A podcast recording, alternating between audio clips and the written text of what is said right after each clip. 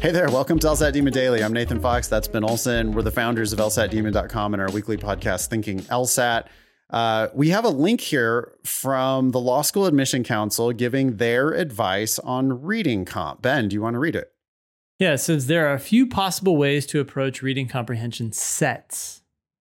These include first bullet point, reading the passages very closely and then answering the questions reading the questions first, reading the passage closely, and then returning to the questions, Ugh. or skimming the passage and questions very quickly, then rereading the passage closely, and then answering the questions. Okay, so that's a survey of all of the different uh, methods for reading comp that are taught by all of the various LSAT prep companies.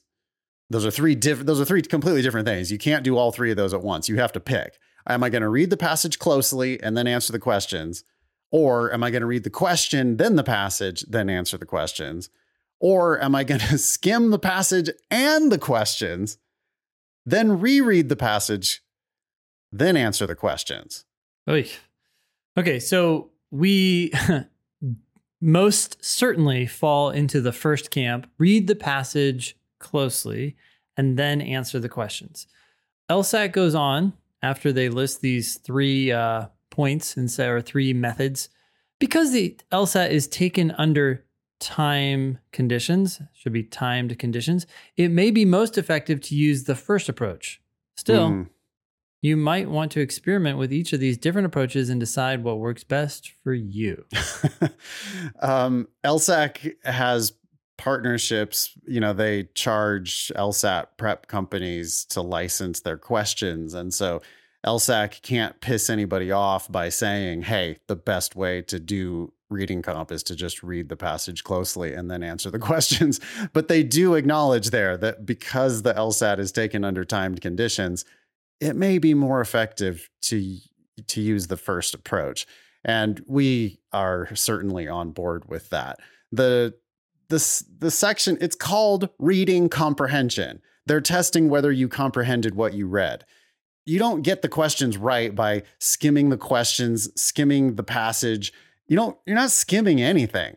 You're going to Yeah. read the passage and you're going to actually comprehend it. Then when you get into the questions, you're going to be able to predict the answers to half of the questions. You are going to be able to skim some of the wrong answers, right? Because you know what you're looking for, and the answers start off with some garbage, and you're just like, nah, that's that ain't going to be it. That's not answering this question.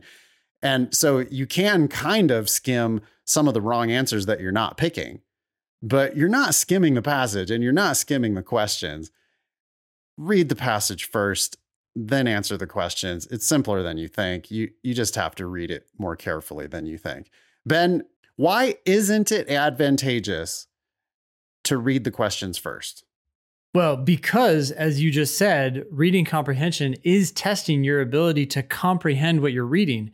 When you read the questions first, you start to disrupt that process. I mean, we can talk about a couple things here. One, the fact that all the questions in reading comp are essentially must be true questions. That's what I want to talk about but, more than but anything. even I, I want to talk about what happens because I've tried this. I've tried reading the read questions, the questions first. first. Yeah, and your mind gets filled with random bits of information, right? Because they do drop Oh, yeah. little things in there.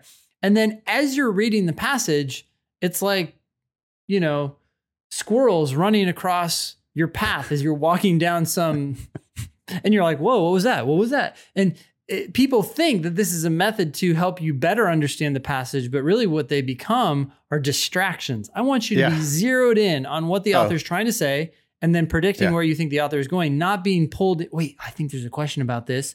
And I wonder if it's relevant. Is this the main point? No, none of that is helpful. On reading comp, they're they're going to ask you essentially the same question 6 times, which is did you understand what you just read?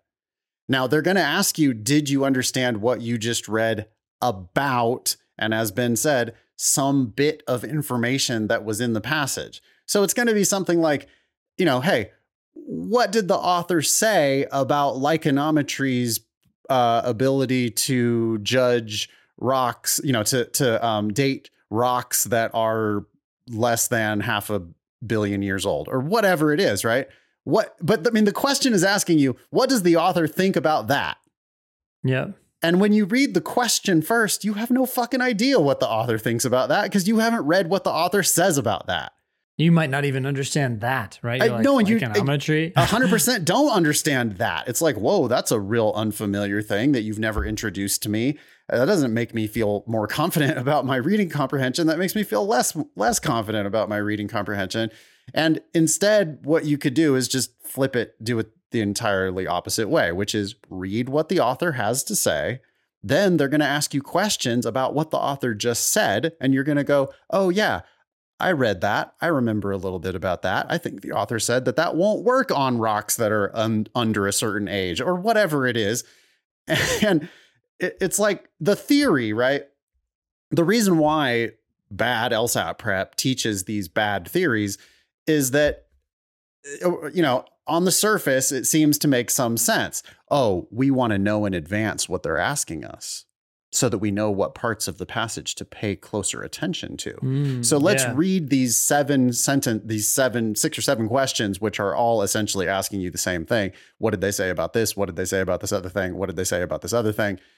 and then, like, you're going to take notes on what's the important stuff in the passage so that you can go try to look for the answers to those questions in the passage.